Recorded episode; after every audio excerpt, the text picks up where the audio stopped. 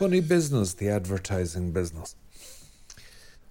No matter how we look at it, it's never been regarded as entirely reputable, has it? Yet it's, cru- it's crucial in modern business life. I wonder, should we be looking at that a little more closely? What would the Catholic advertising business look like? Huh?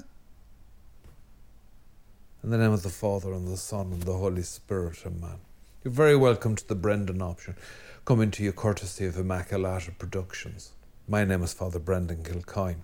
If you like our work, would you hit the subscribe button, give us a dig out on Patreon or PayPal, send us a few constructive comments if, if you want to, and above all, keep us in your prayers. Tremendously popular series was that series Mad Men set on Madison Avenue, starting, I think, in the 50s, maybe late 50s, and going on up through the decades.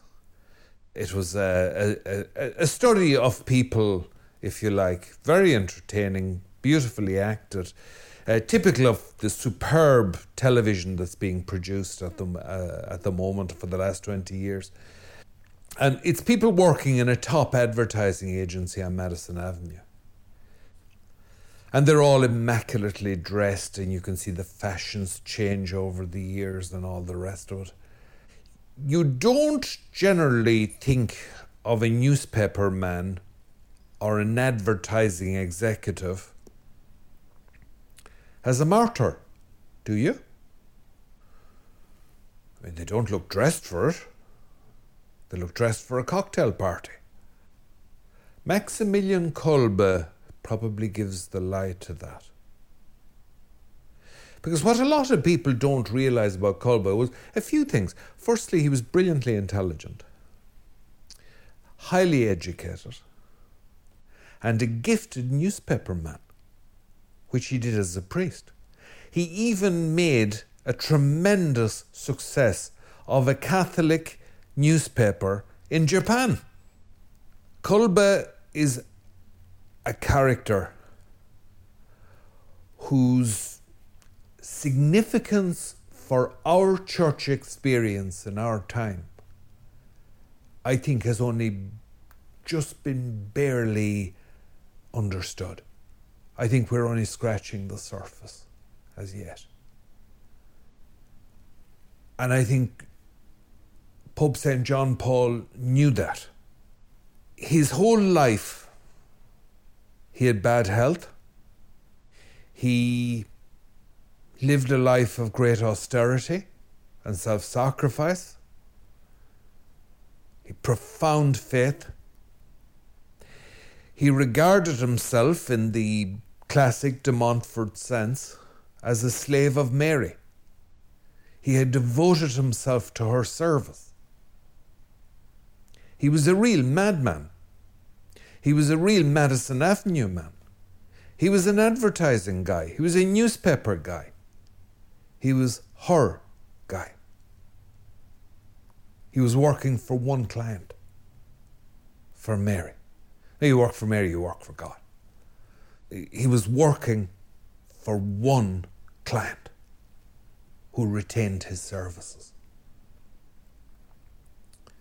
Now, some of you may think uh, that's barely respectful to be referring to Maximilian Kolbe uh, as as a Madison Avenue executive. I, I think the reason I'm doing it is, is is trying to help us get our heads around the notion of somebody of incredible talent who could have made a, a, a, lot of money or done very well in other circumstances with those talents, who used them for the service of God, which is to say, who used them to earn a salary that can only be claimed upon death. And it's not an insurance policy because your relatives get that one. No, you get this. He invested in eternity. And he invested in eternity primarily by investing in others through his service to Mary. So this gesture of his, if you like, for want of a better term, where he, where he, you know, you know the story. Everyone knows the story. A prisoner had escaped from Auschwitz, and uh, he volunteered to take the place of somebody eh, who was being randomly picked, a group of people who were to die as a punishment for this prisoner having escaped or tried to escape, and um, it was death by starvation through hunger and thirst they were literally walled up or locked in or sealed into to a starvation cell. In fact, that was merely a crystallization of the life he had been living from a very early age. I think it would help you to understand Kolbe better, and we've called our little effort here Immaculata Productions. Yeah? Because he served the Immaculata. He founded the militia of the Immaculata. I think it would help if you would think of him. I know this sounds crazy.